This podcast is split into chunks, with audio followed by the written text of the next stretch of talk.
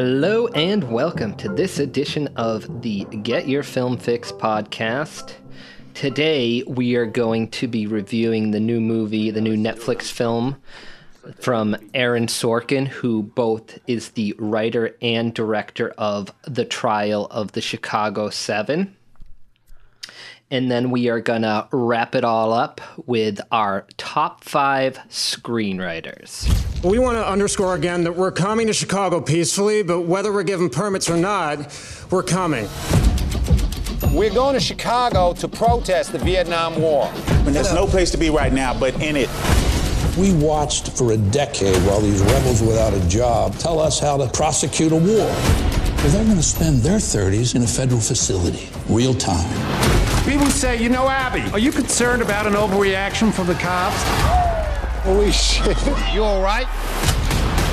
I was until I saw that. Are the people ready to make opening arguments? At the defense table, Abbie Hoffman, Jerry Rubin, Dave Dellinger, Rennie Davis, Lee Weiner, John Froines, Tom Hayden, and Bobby Seale. These defendants had a plan, and the plan was to incite a riot. I call this portion of the trial with friends like these. My trial's begun without my lawyer. The court assumes you are being represented by the Black Panther sitting behind you. The riots were started by the Chicago Police Department. Sustained. Nobody objected. Jurors 6 and 11. This very important episode is being sponsored by Dean Tromble. You may know him as the Mattress Man from D&D Mattresses.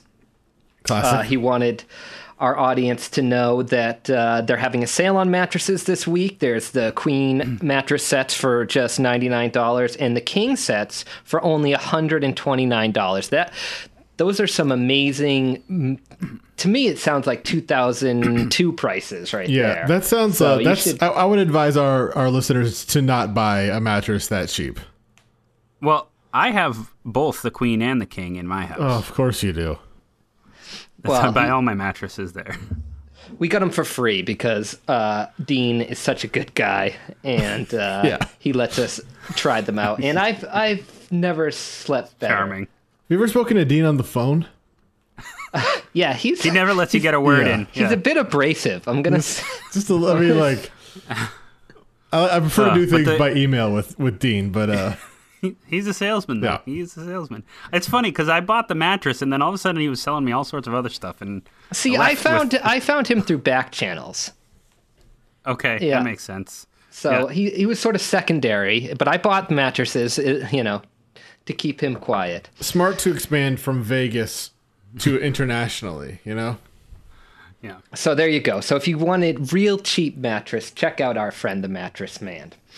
All right, would today today guys, we are going to be talking about Aaron Sorkin's newest film um, The Trial of the Chicago 7 and sort of a brief background of the film.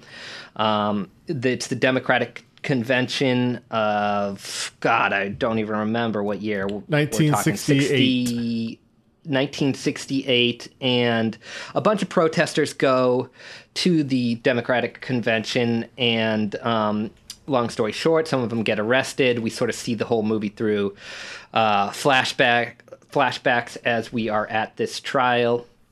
So there's a lot like most of most of what we could be talking about is sort of how appropriate this movie is to our times and how it's related and draw the parallels there but being sort of a film centric podcast I would like to talk about Sort of one. Sort of, yeah. Uh, I would like to talk about Aaron Sorkin specifically, and as we know him mostly as a writer, hence why our sort of top five is top five uh, screenwriters. But he has directed his own films before, and I'm gonna. What I'm gonna do is I'm gonna stay, say a statement, and you guys can either overrule me or have my motion sustained. So I'm going to say Aaron Aaron Sorkin should never direct his own scripts. Will you overrule that or would you sustain that? Uh, overruled. Care to explain? Yeah, look, I don't I don't think um I think never is a is a hard word here. Uh, I don't know that I would say never. I definitely mm-hmm. get what you're saying and where you're coming from. Um, I think this is a larger discussion that I would love to have. Maybe we could use the sort of second part of this discussion to talk more generally before our top five about writers who go on to direct stuff. Um, but I think it's a larger conversation to have. It's an interesting one. Um, I always think of David Mamet, for example, when this conversation comes up because he's one of my favorite, um, you know, kind of people in film. I've read a couple books about movies that he's written. He is a pretty good screenwriter. He's he's he's written some great plays. Um, but literally, when he directs a movie, his dialogue sounds differently.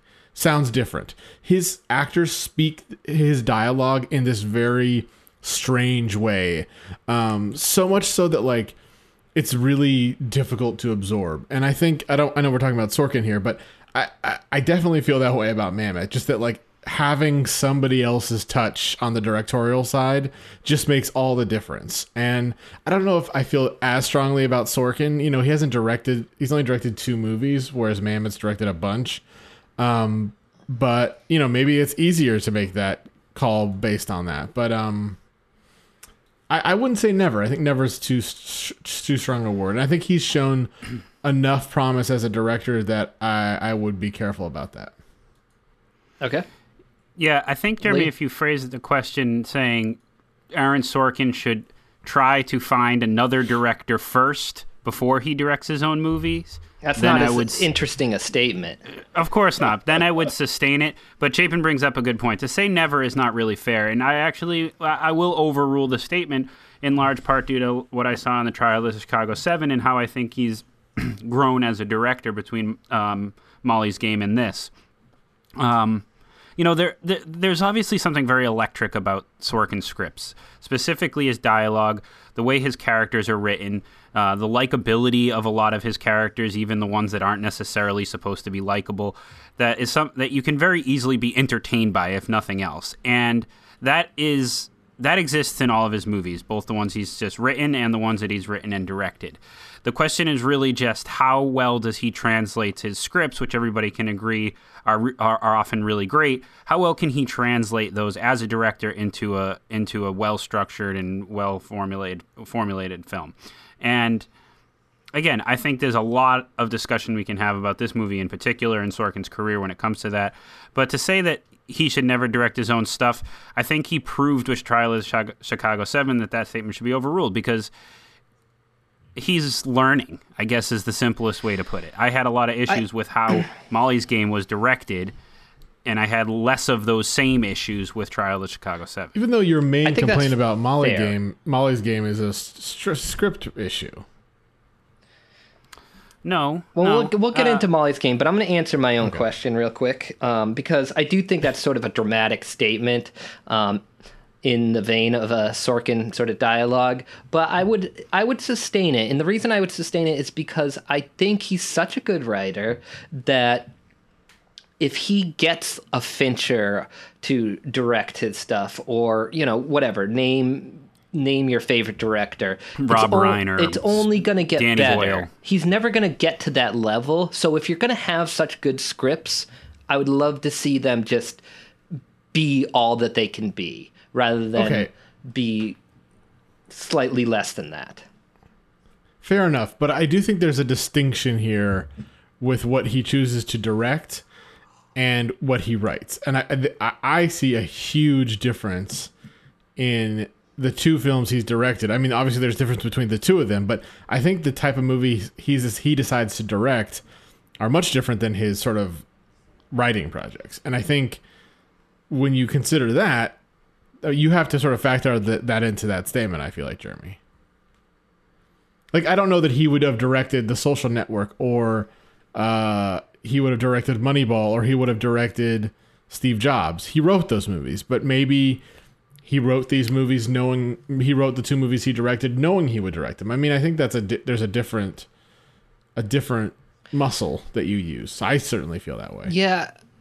I also think like I think between Molly's game and the trial of Chicago 7, I think there's some improvement in his direction, but I also think somebody else needs to tell him about uh, editing uh, a, a, bit, and I think that's the biggest problem with this in in his not necessarily his direction, but him as the controller of this piece is he didn't pare it down where it needed to be pared down, especially towards the beginning. There were some scenes that sort of dragged on and on, and I think it they dragged on and on so he could hear his own dialogue being said, even when the scenes became sort of pointless.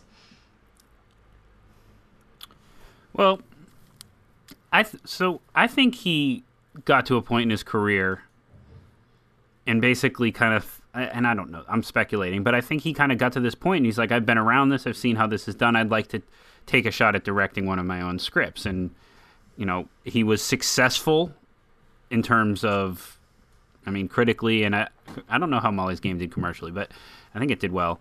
Um basically basically he was successful in that in that area. So he kept doing it. He felt like he liked doing it, I guess. And I don't, I don't think it was just a, a, question of like Molly's Game was the first script he had where he felt like he was the one that was supposed to direct that. Um, but I mean, Molly's Game was that... was a script that's harder for him to screw up than this one is because Molly's Game is just a fun movie.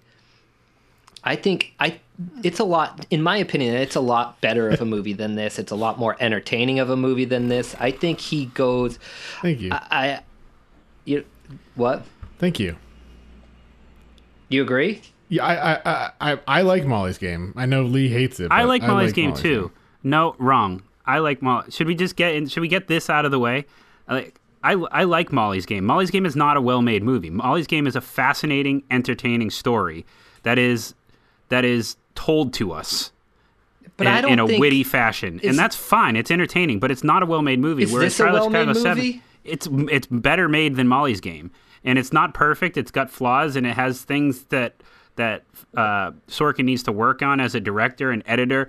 Uh, he needs to work on his tone, his pacing. There's all sorts of things that that appear to be a director that hasn't fully honed his craft as a director yet. But Molly's Game looks like a screenwriter tried to direct his script, and that's exactly what it is. And that's that's fine for what it is because it's a, such an entertaining story. But I said this to you, Jeremy. Like Molly's Game could have been a, a transformative movie. It could have been an all timer with the right director because that story really? is so good.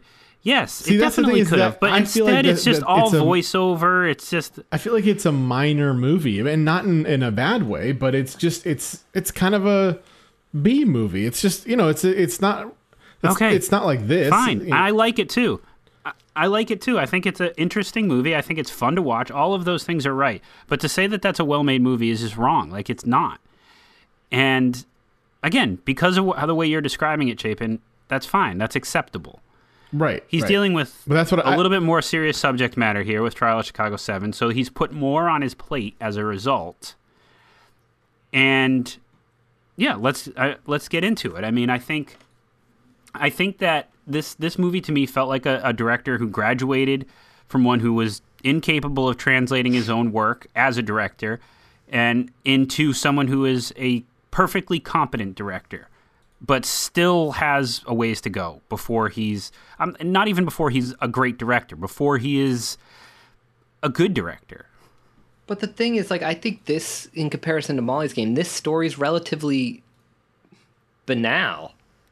I mean it's dealing with heavier subject matter, but it's That's kind true. of boring. I mean, honestly, and and we should say it is a courtroom dra- drama through and through. It's from the the beginning to the end. Even though he tries at the beginning to try to make this a, a sort of frenetic, fast paced movie where he's introducing us to all these characters, and then eventually they, that sort of just lands on its face as they all have to sit in the courtroom for this whole the other two hours of this movie. So that's another example of sort of where him as a director or as a conductor of the editing sort of falls flat. Okay. And the, there, there's some tonal and pacing issues with this movie for sure. Like with the the very opening scene and the character introductions to Bam stopping, we're in the courtroom. But I I liked that Sorkin sort of took a step back.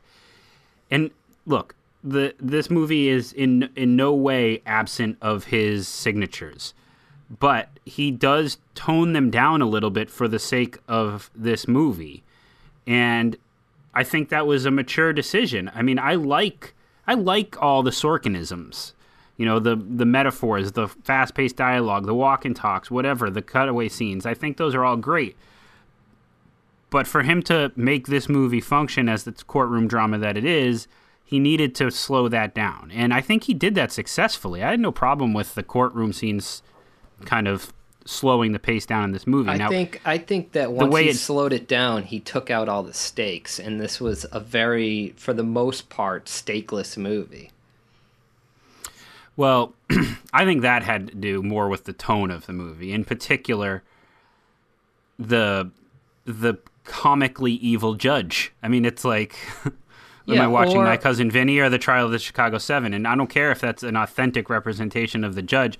Sorkin is known to take his his uh, his liberties with the truth in his movies. Why not do something there to make that a little bit more serious? Yeah, I think that's a good believable. point. I think the judge, the Sacha Baron Cohen character, the sort of like when he played for laughs fell off. Yeah. and The comic then, relief in this and then of course work. the end was just. I almost laughed out loud. I mean, it literally ended with the trial and the judge going "order, order," and everybody else clapping with the Yeah, it was music. silly. I was like, "Is I this mean. real?" Tone, tonally, there's a lot of issues in this movie. I and, and that's that's that's fine. I think that's an, another step that Sorkin needs to make. Um, but that ultimately didn't make this a bad movie, and I I do think there's issues with the stakes that stem from that. Um, ultimately, I think this was a bit of a vehicle for good performances and to relay Sorkin's opinions on the timeless nature of this story. Uh, and that's all okay too. Yeah, and there's coincidences that I, I wish like Sorkin. I thought Sorkin was better than, um, like when JGL's character ran into Sacha Baron Cohen's character and the other guy in the park randomly, and they had that conversation. Um, uh, it was just there was just parts of this movie that just felt really contrived for a movie that's based on a true story. Um, and the whole thing, I liked it, but the whole thing with Michael Keaton's character, I, I, although I think he was great in it, and I love seeing myself some Michael Keaton show up, but um, uh, I, yeah, I thought it was a bit contrived. Yeah, the the the line, the the scene where they reveal the absence of the pronoun in in with Oh, yeah, what like Eddie Redmayne said be is the one of the worst written scenes in Sorkin history. I Yeah, think. Like that was the Um, big But anyway, reveal. Chapin, over to you, sir. Um. Yeah, I, I I had fun watching this. I did. I did too. I liked it. Um, I got annoyed. I, I listed my issues. Honestly, I list. I think I listed them. I, I enjoyed this movie. Yeah, I, I just think I don't know. I mean, going back to our earlier discussion, I just think it's kind of a minor movie, you know, and and and Sorkin chose a direction here to tell this story in a way that I think is probably behooves his style, but isn't maybe the best way to tell a story like this. Um, I mean, I don't know what is this movie about to you guys. Like to me, I, I think there's some nice, nice stuff, but like Well, the, you, the right. definition of a, you know, like a courtroom is a great place for a screenwriter, right? Like it's just all dialogue. It's all dialogue, and it's all it's finding like kind of clever ways. You know, just in general, even like being a, a trial lawyer, like what you say is is everything. It's it's a performance in and of itself, and so. I think this is an interesting trial, and it's certainly one that I think reads cinematically. But it seemed like he was after. I felt very kind of, you know, when you're dropped into a movie, and you are you feel very enveloped in the in the in the world of the film. You're you're grateful that the filmmaker isn't sort of dumbing down everything for you, but you know you're you may be like a couple steps behind. I felt like 10 steps behind. I wanted to know the significance of the um, the protests. I wanted to know more about what was going on with these people. Um, you know, I, I understood kind of vaguely they were sort of protesting the Vietnam War. Okay, great. Um, but you know, you ha- you you're sort of launched into this trial, which you know normally I would really appreciate, but in this particular sense, I found it very discon- just sort of discombobulating. It was hard to understand, and so ultimately, you know, if you're going to depict this event again, and like uh, you know, we always say we're not going to be prescriptive, and we turn out to do that. But I did find the the the, courtroom setting to be a little um, hindering from a writing perspective because I didn't Mhm. feel like I really understood the importance of these characters and their what they were doing and and the event itself. That's a great point. I, I sort of missed out on the history lesson that could have been here a little bit. Now, you asked what's what this movie is about to us. There's two lines of dialogue um, in this movie. One uh, in the early in the er- introduction scenes, the introduction of Bobby Seale. We should get to that aspect of the movie too. Um, he he points out uh, as he's leaving for Chicago that that all these peaceful men, Martin Luther King Jr., Malcolm X, Bobby Kennedy, they were all, they were all killed. So he's going to try something else. And uh, then there's another line later that Eddie Redmayne says to Sacha Baron Cohen, um, basically saying that you know because of because of people like Abbie Hoffman, you know, years from then, years from now, people are going to think that of liberals and pro- progressives as, as uneducated people that are that are uh, or they're not going to necessarily think of them as educated people advocating for change, but just stoned hippies that are that are radical. And and I and I found both of those two lines to be obviously very timeless, but also really interesting about what this movie is about. Like I think it's exploring, you know, what is the correct way to invoke changes, and that gets bogged down by the sometimes silliness, sometimes overly dramatic, sometimes uh, chaotic nature of these courtroom scenes that I don't think work in large part because there's the lack of development or understanding that you're talking about. We don't really know a lot about these characters that are on trial, and all we know about the judge and the prosecutors is that they're evil, really. I mean, and I, I was thinking about this movie in comparison to A Few Good Men which is one of Sorkin's first scripts. He wrote it as a play, and then, of course, it was adapted and directed by Rob Reiner. Um, very famous movie, one of the most rewatchable movies ever. A great movie, great courtroom drama, maybe arguably one of the best courtroom dramas. And I was thinking about, okay, what about those courtroom scenes is working better than these? You know, there's some more intense, entertaining cross examinations, I suppose, but I, I honed in on Kevin Bacon's character, which is not evil. He's the prosecutor, but he's not evil. He's sort of interesting. There's a friendship between him and, and Tom Cruise's Ca- Lieutenant Kaffee, and I think the absence of any hum- like real humanity. That I think he they tries to tried do that with They tried. Yeah, they did, yeah. and I don't think it was successful.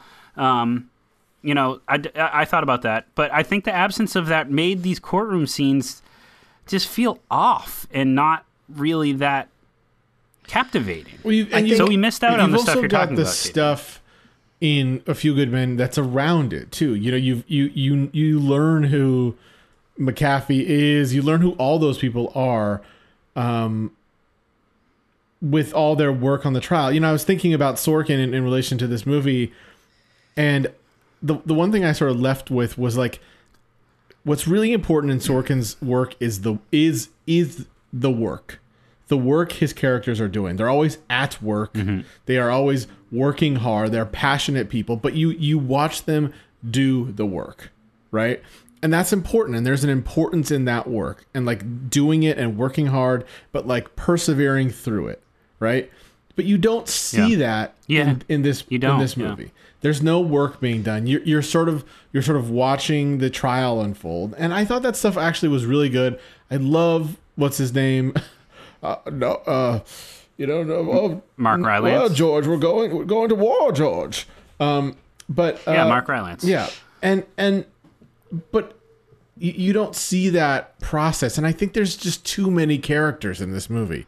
Like I didn't feel Yeah. like like I, I I know Abbie uh, Hoffman is is a really is an important person in history and some of those other people, but like I, I didn't feel like I knew them. And then Eddie Redmayne is in like every scene, kind of like looking out, looking off into the, you know, in the background of every scene. an and, interesting performance. and I didn't know, I didn't like what what is his significance? Who is this guy?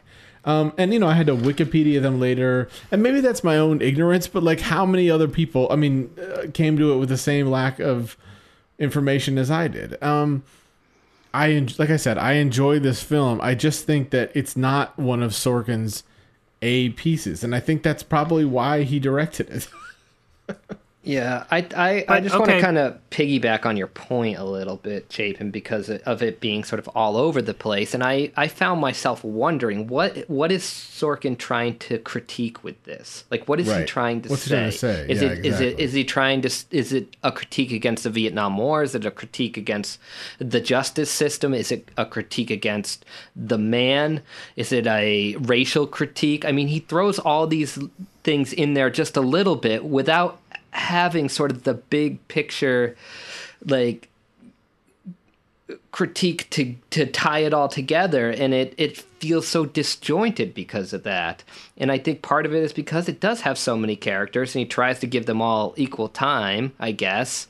Um but yeah there was a it was a lot of like okay what like why why is eddie redmayne's um character so important i don't understand i don't really see it yet like why is why have this character that's sort of the family man that comes in that like i just couldn't weave all the threads together to make it work for me Yeah, I mean this this movie. You know, look, we ask movies to to make sure they're giving their audience credit, right? And this movie picks up with the expectation that we have some understanding of of these characters in history. And Chapin, you pointed out maybe it's our own ignorance, but we are sort of a, a generation beyond, at least one generation beyond these these people and who these people were important for. You know, I mean, not to bring it back to real life totally, but we're fighting our own similar battles now uh, in this country that have to do with a lot of the same things, and and so for us to, you know, it's not like we t- walk around, you know, holding up Abbie Hoffman as like you know our right. He's not um, well known like the- us. Yeah. right like the guy that we're you know remembering and kind of following in the footsteps of it's it's it's they're not quite on that level um so it's a little tricky and and i i missed knowing a little bit more about them i, I really liked the scenes that flashed back to the convention where the riots took place. I like I those thought those scenes too. were really interesting, and I thought well those are some of the most Yeah. well directed uh, scenes. The the Mhm. first riot scene on the hill when the music slowly builds and builds and builds. Although even in there, it's a little nitpicky, but like he he crescendos to this point where somebody yells "Take the hill" and the music amps up. But then he takes it away for a minute and has Sacha Baron Cohen explaining what tear gas does. And but anyway, that was a great scene. I love the the aesthetic of that scene, the music, all that was great, and that was some of some of my or, more interesting aspects of the movie. And they juxtaposed nicely with the courtroom scenes. That that stuff worked great. Um, so I wish maybe there was more of that. You know, throughout the movie, we we learn. You know, I'm I'm never the one to ask for. You know, more more of the characters' lives in a movie. I never want that. I want to I want you to hone in on on something specific. But this is like okay, he did that, honed in on the one specific event so he could learn about it, but he honed in the one on the one specific event for eight different people. so it's like trying to figure out this it's like the same problem we have with the, the birth to death biopics except that it's a, a bunch of different people in, at one moment. Right, which is I think surprising because Sorkin is both I think aware of of that, and he also wrote one of the more recent definitive biopics that doesn't do that in Steve Jobs. with Steve Jobs, Yeah. which I watched again recently, and I, I think that is my favorite Sorkin script. It's Wow. really it, it's is- really smart, um, and yeah, it's surprising, and and yeah, I don't I don't know I. I, I I think this is a ultimately a, a fun movie. I don't know that it should have been. I, I, I was thinking after I watched it. I think it's impossible for Sorkin movies to not be fun. I agree. I don't know if that's good or bad. F- fun and heartwarming.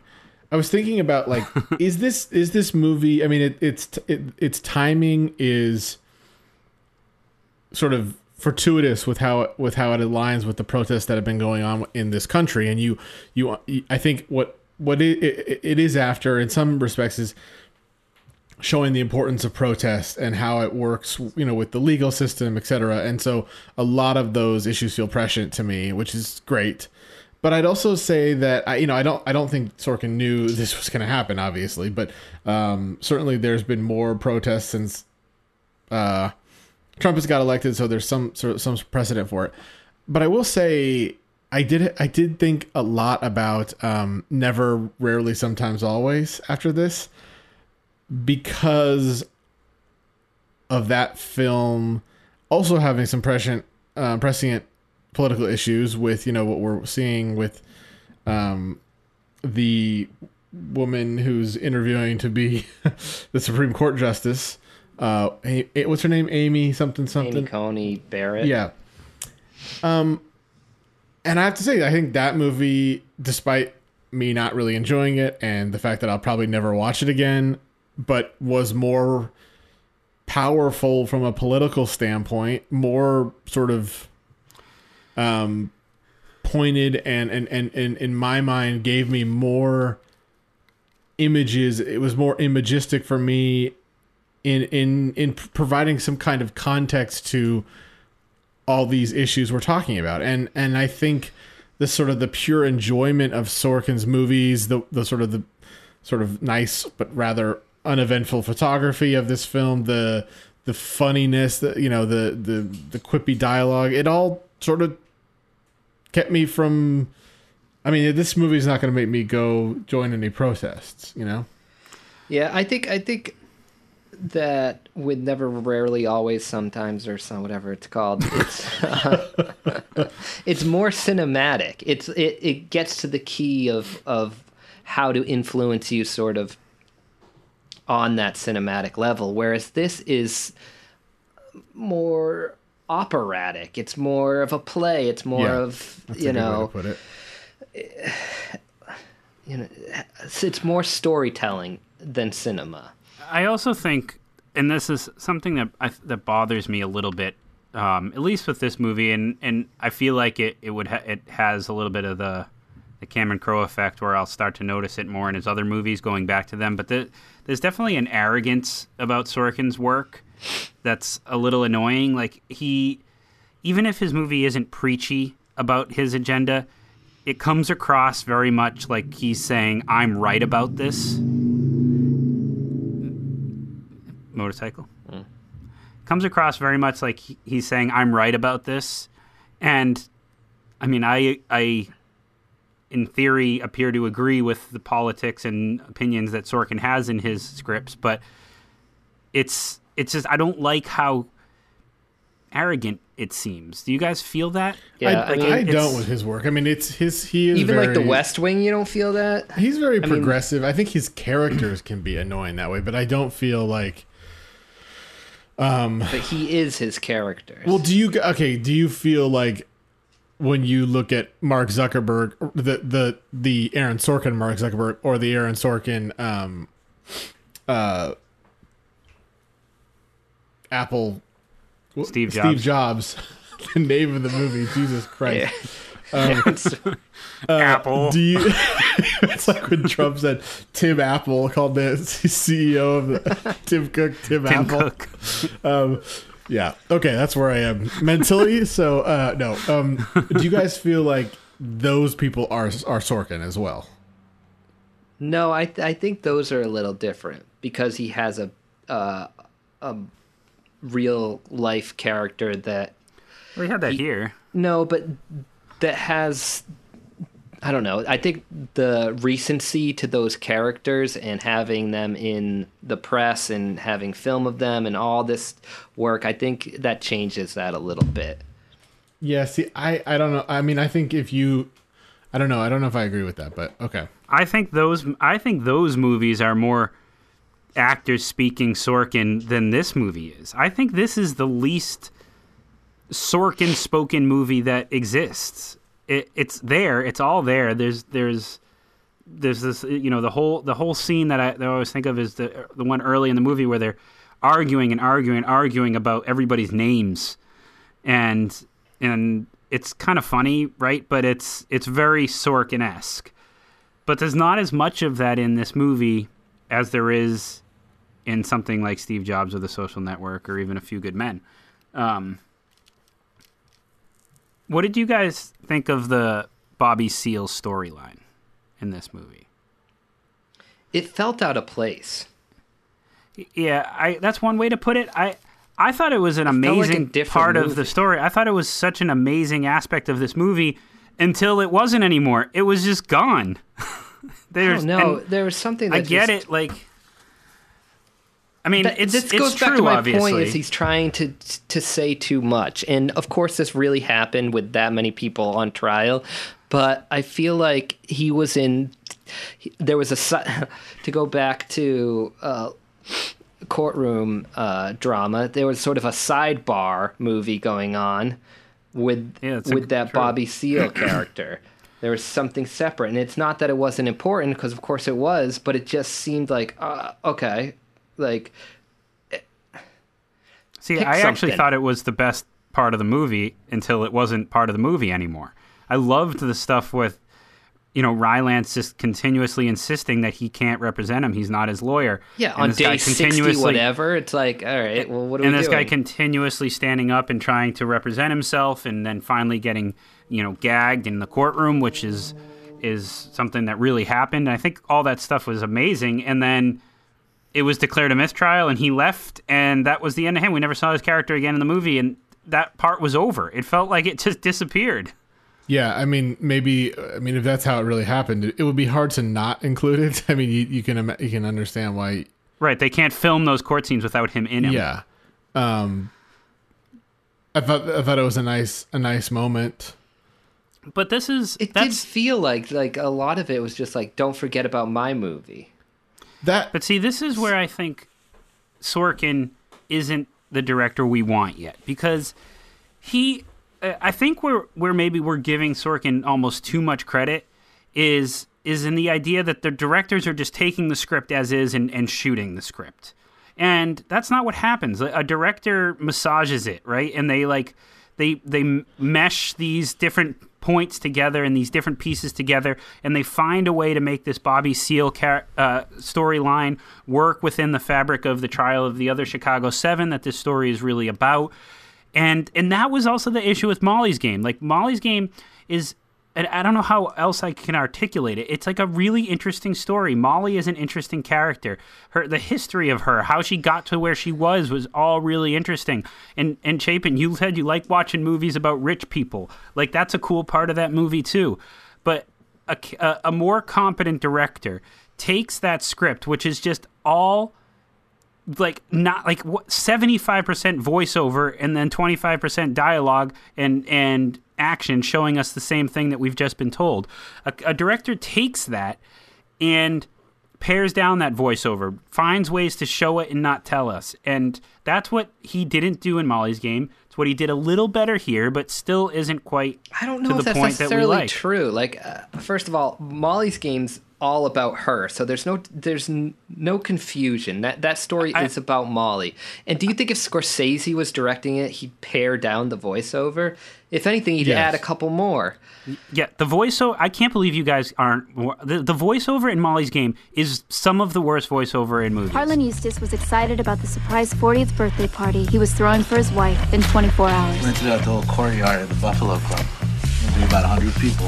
Kumamoto oysters, smoked crabs, lobsters. He wasn't taking off menu items to show off. He was genuinely excited about the party he was giving his wife. She doesn't know anything about it. She thinks we're having dinner with his brother and his wife. I liked Harlan, but nobody else liked him except Player X. He played tight, Full. didn't give a lot of action, and always got his money in good, which means he was running the odds. 5,000 to call. No. In other words, he was playing poker, and the others were gambling. And he won. By midnight, Harlan had tripled his original $50,000 buy in. But everything came off the rails with one hand. And that's how it happens. That's how you go full tilt. I had no problem with it. I- I it's not that I honestly have a problem with it. It's that you're you're you see something on screen. You literally see her get a text message, and then her voiceover says, "And I got a text message." I don't think that's it, I don't think it's that bad. But it actually is. but- There's an exact scene. She's like, "I text all of Lee, them," I'm and trying it to defend and you. I got here. it I'm all back. to defend you here, okay? Jeez, before you dig yourself too far in a hole, okay? Um, look, I I think that, that this is an important process that we don't talk a lot about, and I think interestingly enough, whenever I think about the process, I think about Fincher working with Sorkin and what you get to see of that behind the scenes um, in the Social Network Blu-ray. We had three weeks of rehearsal, which was a great luxury. Uh, and that rehearsal was sitting around a table, reading through the scenes, talking about the scenes. I'm CEO, bitch. I don't know how that connects. Uh, to me, it feels oddly like a dangling participle here. Okay, if we only hear that once, which we do earlier, is that enough for the payoff at the end? I think so. Okay. When it only came up once, I was making a, a, a bigger to do about it. Um, So you think we can land it only doing it once? I, I think so. Okay, great. Um, but th- th- you know, like a direct, a lot of directors, and, and this isn't, you know, some directors for hire, I'm sure, take a script and direct it as is. But a, a big, big part of what a director does is work on the screenplay, and I think they don't necessarily write it. A lot of them do. A lot of them put in enough work that they get a writing credit, or you know, they're control freaks and thus, you know, are, are you know, Give themselves a writing get credit. themselves a writing credit. But um, I think a lot of directors sit there and work the screenplay and they work it and they work it and they work it. And I think it's really interesting to hear someone like Steven Spielberg talk about this because he just has unlimited resources and everybody wants to work with him. And he'll say, you know, the the draft of the post was was in a the draft of War Horse was in a good was in good shape and so we just went and made it you know because that's the kind of person Spielberg is he can just go and make a movie whenever he wants to but there are people that that are like that they he can go and he can work a script and if it's not working they send it to a different writer or they do this and i think it's a, a really interesting process and i think it's probably something that is very hard to imagine a writer director doing right like can you imagine Quentin Tarantino sitting down and being like, "Is this going to work? Is this not going to work?" And and I think it it's a a lot of credit goes to someone like that or to PTA. I mean, I assume these people have somebody who sort of serves as an editor, right? Like somebody who they run their drafts by um, before they go, you know, before they shoot it, because you know, and, and maybe that's actually their film editor, you know, maybe that's maybe the edit is done in post, but you know, I, I just find that process of really honing down and making that script um, as good as it can be a, a- an unsung process in the film. We don't it's something we don't talk about, something you don't hear about a lot because there's a lot of contractual and egos at stake, etc.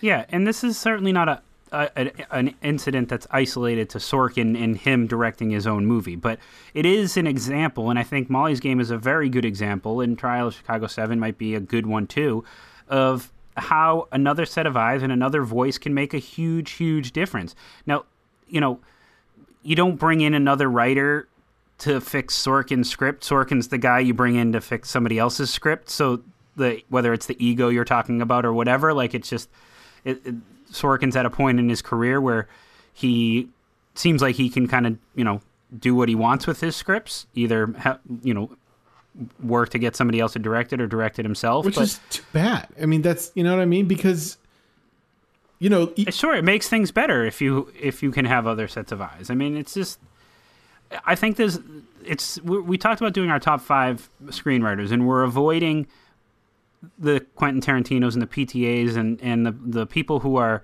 who are classified as writer directors, and there turned out to be a lot of those, which is almost surprising considering how kind of an amazing amazing of a skill that actually is to be Well- able to to do that successfully on such a consistent basis. I, I think the ones who can do it, like Tarantino and PTA, they write in the language of cinema. Whereas I don't think Aaron Sorkin necessarily writes in the language of cinema. It's not his first language. Whereas it's definitely Quentin Tarantino's first what language. what is definitely what is his first language? Dialogue? Like what?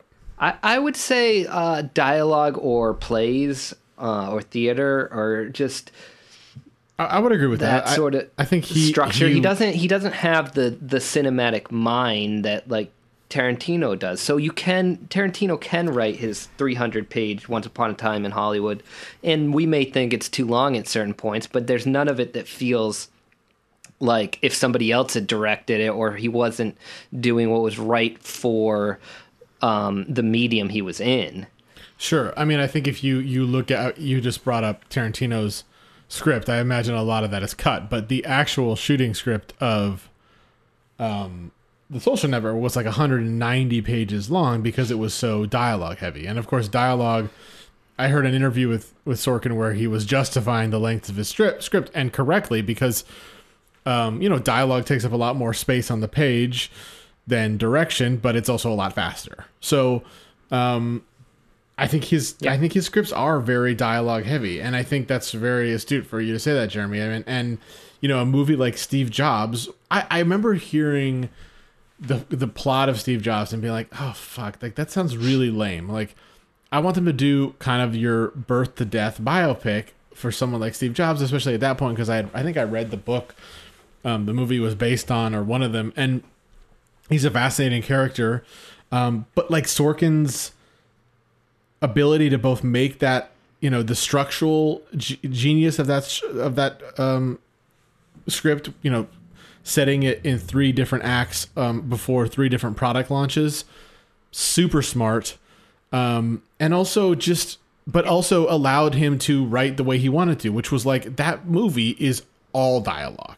Like it is just start to finish. Talk, talk, talk, talk, and talk, you, talk, talk, talk, and talk. you learn about his you learn you don't learn like you learn a little bit birth to death like obviously he's You do. still alive at the end of this movie but you learn about how he was adopted you learn about his relationship with his ex-wife and his his uh the Lisa who's either his daughter or is not like you learn all that stuff through the focus on that one thing and it's just such smart writing the other thing that I think is interesting is like so I'm, I've been reading Molly's Game. So I, I, I rewatched Molly's Game this past week, like I said, like I said I wanted to, and I and I started reading the book, and it's just the book is just it's the same as the movie. It's exactly the same. It's it's everything that we hear and see in the movie is in the book in the same order, and that's actually pretty rare. You think about like The Social Network or Moneyball, which are both, uh, or even a movie or a book like Fight Club, like these books that are just like how how is this going to be structured into a movie in an entertaining way? And these directors do it. And, you know, with Moneyball and Social Network, Sorkin obviously has a huge part in both of those movies, writing the, the screenplays. But Fincher and Bennett Miller make it a structured cinematic experience that the book is not necessarily. Whereas Molly, Molly's Game, it's just the same exact thing. So that just tells me that he just wrote the book and screenplay for him and then filmed the screenplay. And and that is which is just- technically what you're supposed to do. But yeah, you're right, right, but that there's a level that's just not there. And again, I'm going to reiterate, I like Molly's Game. I think it's a fun movie. I will probably watch Molly's Game more times than I will watch Trial of the Chicago 7. And I like Chicago, Trial of Chicago 7 also, but I just think that they're to say smaller movies, B level movies, Chapin, as you put it, I think they're just they're just unpolished direct directorial efforts by Sorkin. Which, which I I think is fine. I mean, I, as long as he's not directing the Steve Jobs is in the social networks, then that's fine. He seems to know but I- better. it I does think, like, make me wonder He's someone smart who- enough and sort of, um,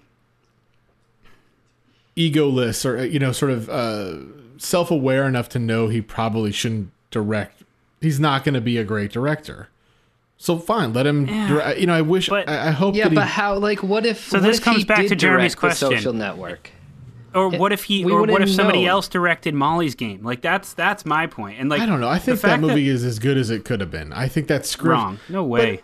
But I, I'm sort of agreeing with you. I think the script is just it's just going to be just so good. It's just it's fine. It's a fine but script. That's and it's where a the fine director movie. comes in and and and makes those necessary changes. That's what we've been talking about. But they, they- it all comes back to Jeremy's question, or whether or not he should be directing his own movies. And the reason I am okay with it is because I saw I saw a growth between Molly's game and Trial of Chicago Seven. It's far from perfection, but if if he is on an if he is learning from movie to movie, then fine, direct the next one. Let's see where you are. If he takes a step back, then you know we, we can have this conversation again. But Here's I think here's a I thing worthwhile seeing. we haven't really talked about when it can get us into the performances, but how uh, does Sorkin do with his actors? And I think that's another thing that he needs to work on a little bit. Um, his how he well, I'd be directs curious actors. to hear. I, I mean, so talking about two movies, I'm hard pressed to find a bad performance in either of them. Now, I think it's an unpopular opinion, but I wasn't crazy about Sacha Baron Cohen in.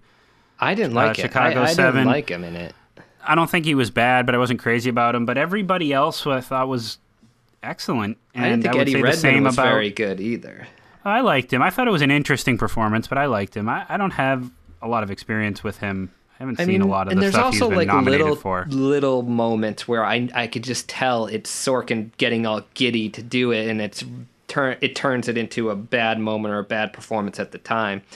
Uh, one I could think of specifically is I don't know the actor's name, the one who plays JGL's boss that sits next to him the whole time. Right, the guy who's in the Um, Departed. J.C. MacKenzie. Yeah, who that was a basically real at- fleshed out character. at the end but this is just like a a perfect example at the end they're doing that thing where they're trying to read all the names of the victims uh, who died and then he's just like what are you doing and then yeah he was jgl's like i'm honoring the troops and he just gets up and gets all like that moment i could tell sorkin was behind the camera going oh he's that's great but it's really just No, it- that's a bingo. yeah, it really ruins that moment. I mean, that moment I think is ruined all the way through. Um, So and I didn't. I didn't mind that scene that much. and then there's was lines certainly- that Sacha Baron Cohen, uh, Baron Cohen uh, delivers, especially his sort sort of more jokey lines in the courtroom that. Uh, about them having the same last name and no one's gonna confuse us, and I could just tell Sorkin's like, oh, uh, but Well, I he- don't think he pulls off. he loves those moments where you get to be like, "Oh God, this," you know, you you you just appreciate how good a person that character is, you know, and like that's what Molly's game is like all about is how sort of moral this woman is, despite her being in this, you know, immoral profession. And you just you know the movie just marvels at how she didn't rat out the other people. And and I think and and I heard an interview with Sorkin that was said that that's what attracted him uh, most to Molly. And and so I and and you s- like that's like the West Wing is just to- completely built on that and that's where a director like Danny Boyle or a director like Fincher especially that sort of acerbic edge that Fincher has just like chops all that off. We'll nope, we're that not doing down, that. yeah. We are not Yeah. doing that because you know like I'm sure Fincher hates So- that stuff. It's so out of But, line uh, with his see, taste. this is how so this Fincher is how, directs Molly's Game Shape, and how that's a that is he, an never, amazing he never would. movie. I don't want I don't want to think But I- about this is obviously all speculative, but I want to go back to that point though, because it's not just like the higher moral ground that that Sorkin loves. Sorkin loves those moments where one Yeah, character can up another character um, with dialogue alone, with with a word alone. And I, we pointed out those moments that don't work that that Sorkin directs, but you think of like something like The Social Network. Um, there's moments in that where where those sort of dialogue happen. You know, like when um, Justin Timberlake's uh, talking about, you know, uh, I've never heard of you. I forget the exact uh, line of dialogue. oh yeah, you know how much I've read Um, about you? Nothing. Yeah, you know how much I've read it. Like that. That's a such a Sorkin moment that works in that.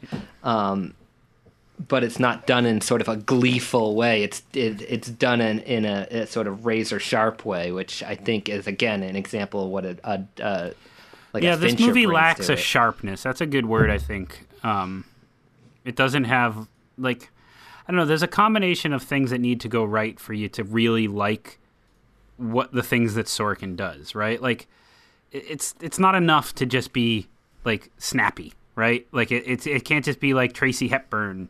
You know, it's we're looking for some more complexity to it. And Sorkin, he does that. He he just it's not quite as prevalent here.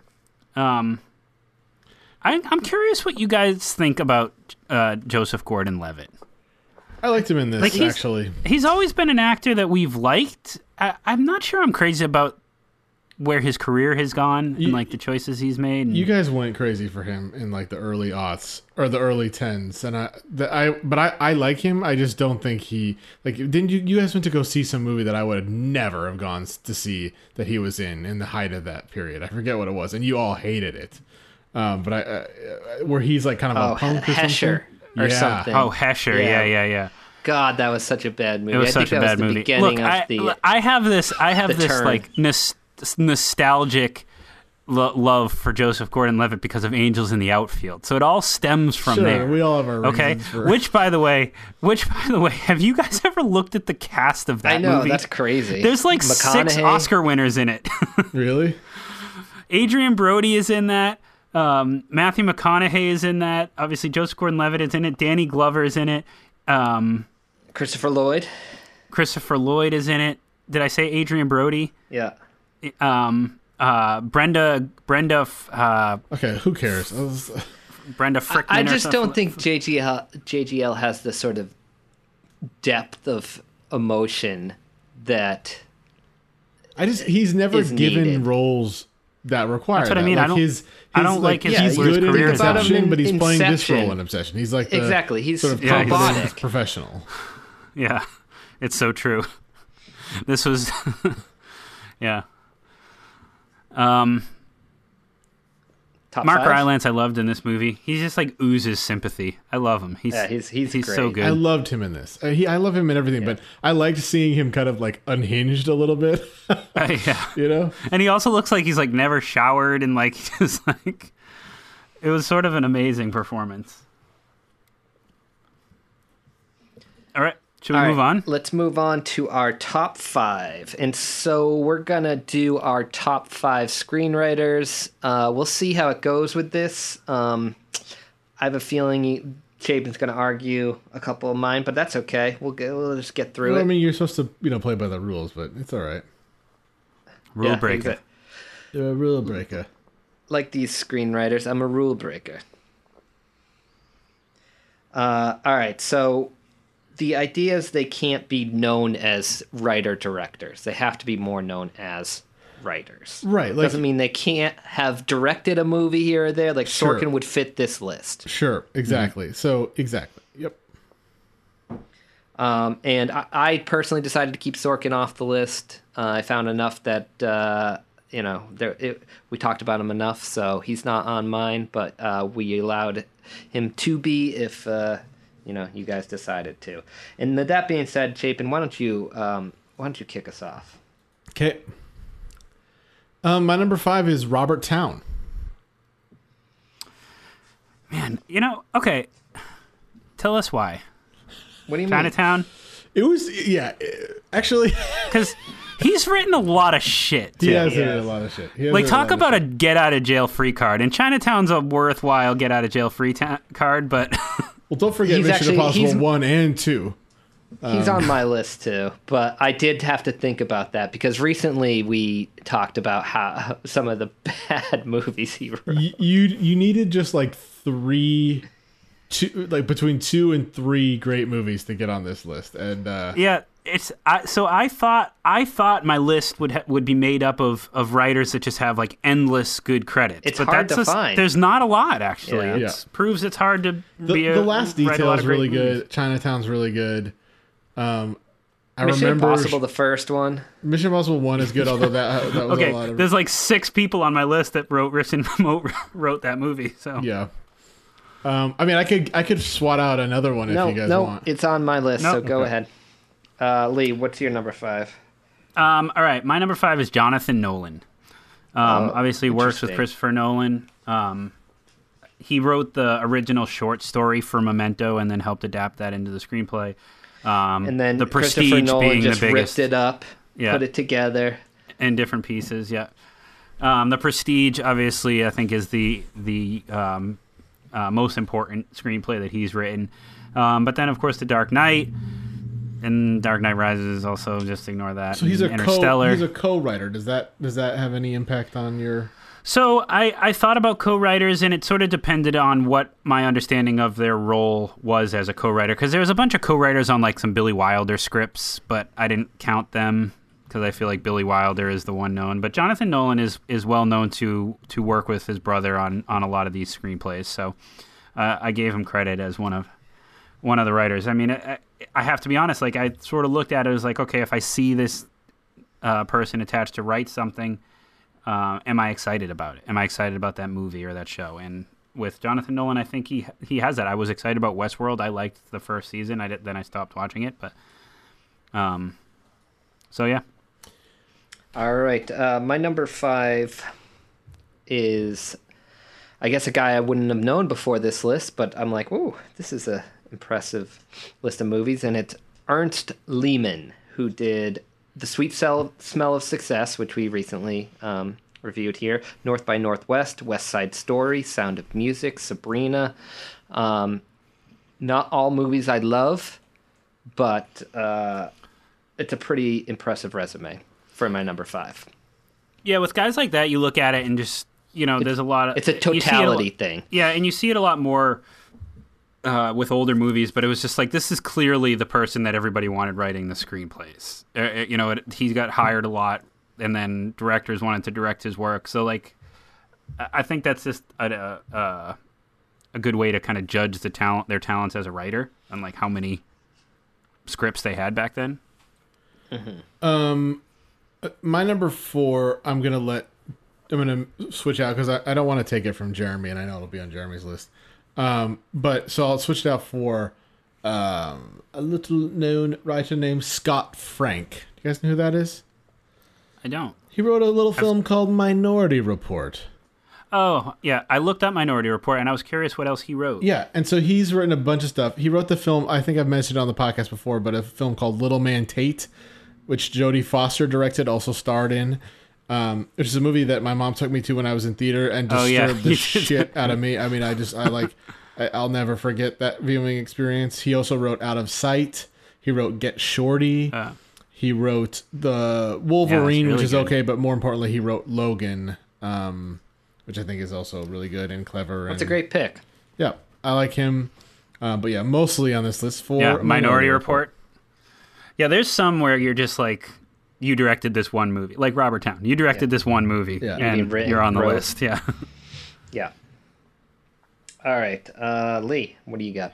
Um, my number four is kind of boring, guys. I apologize, but it's uh, it's sort of the modern day example of like the Ernest Lehman, where it's just like all these great movies, uh, and he at least took part in writing them.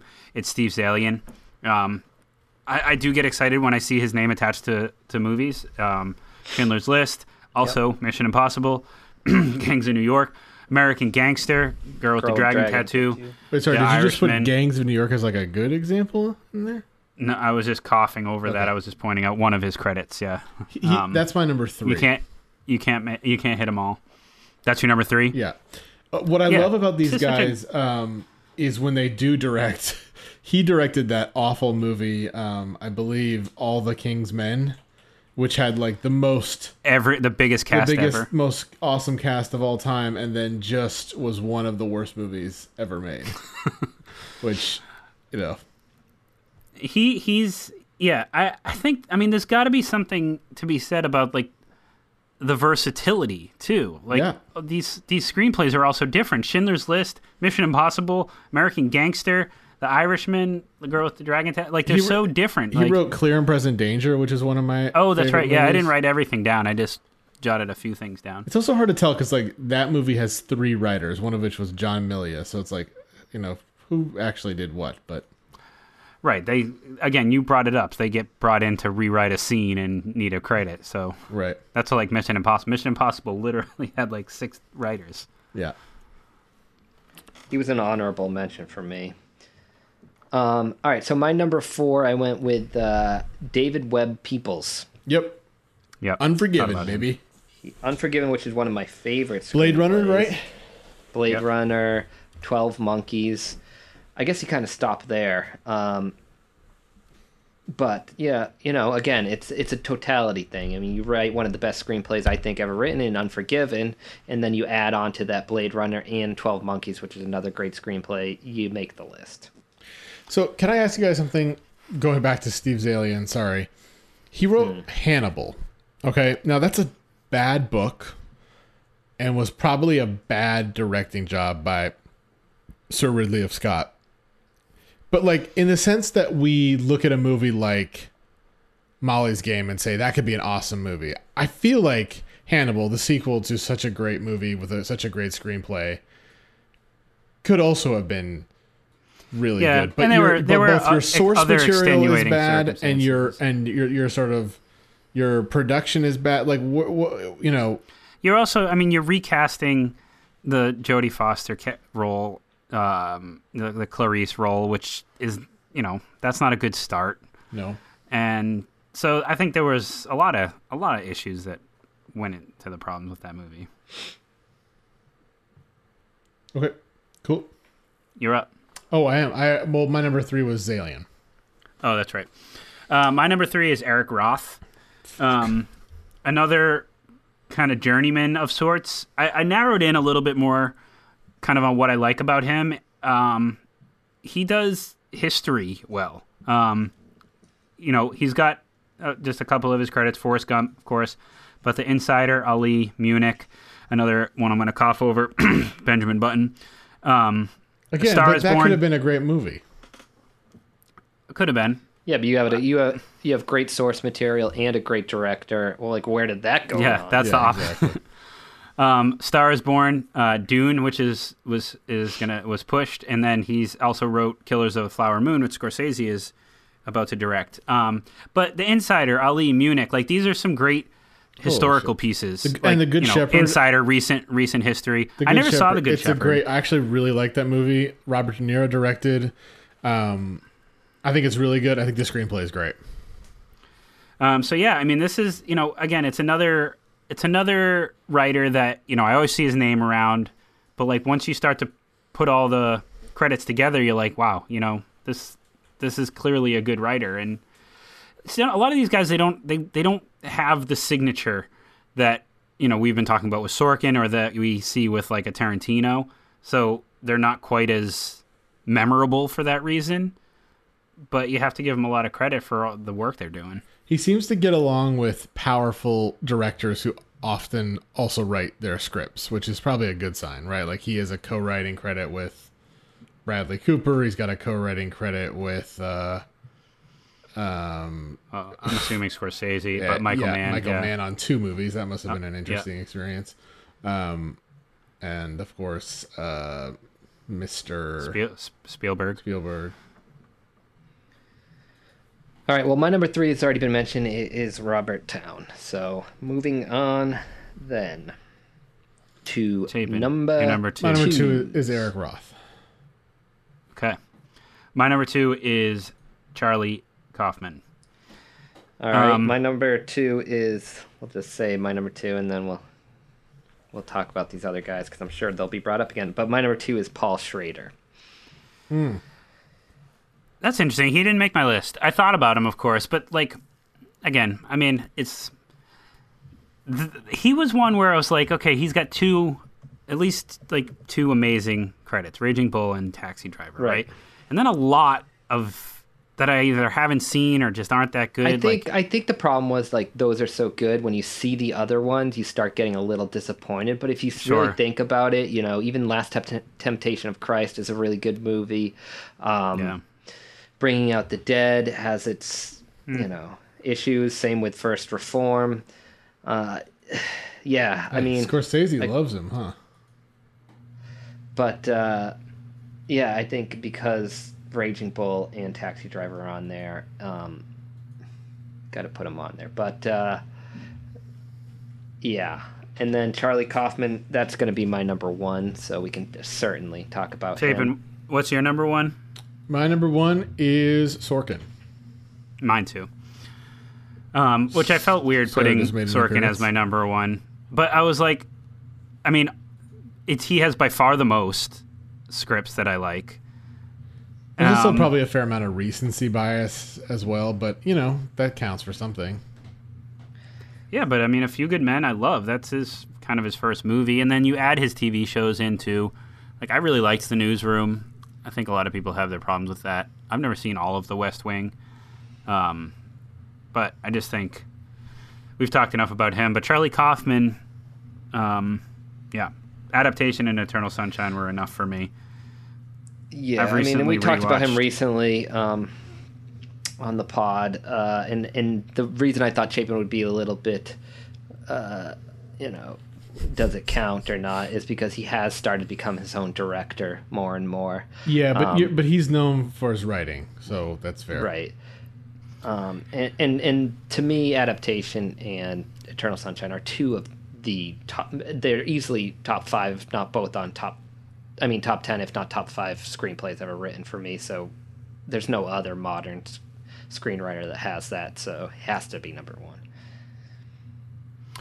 What um of y- on your list? What's your favorite script on your list, guys?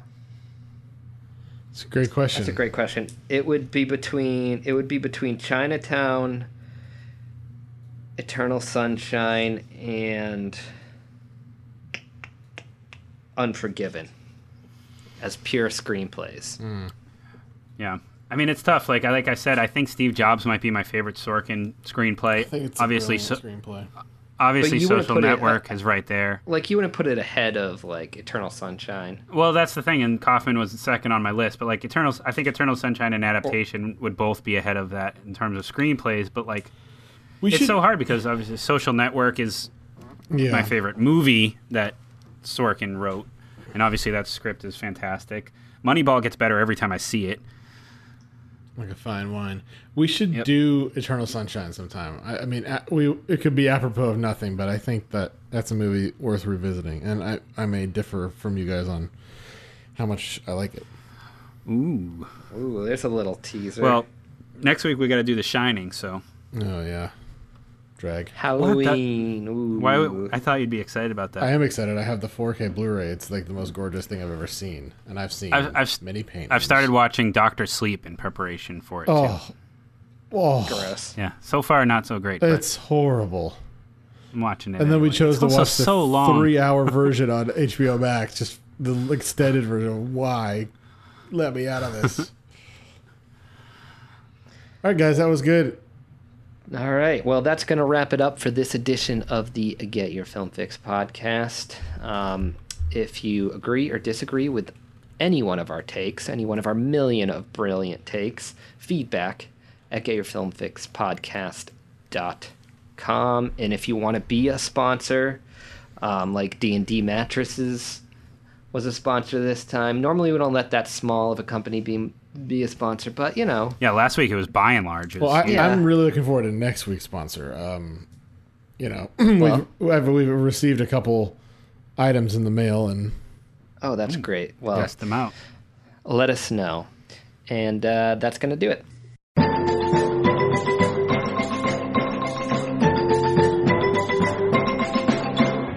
I'm staying. I'm finishing my coffee.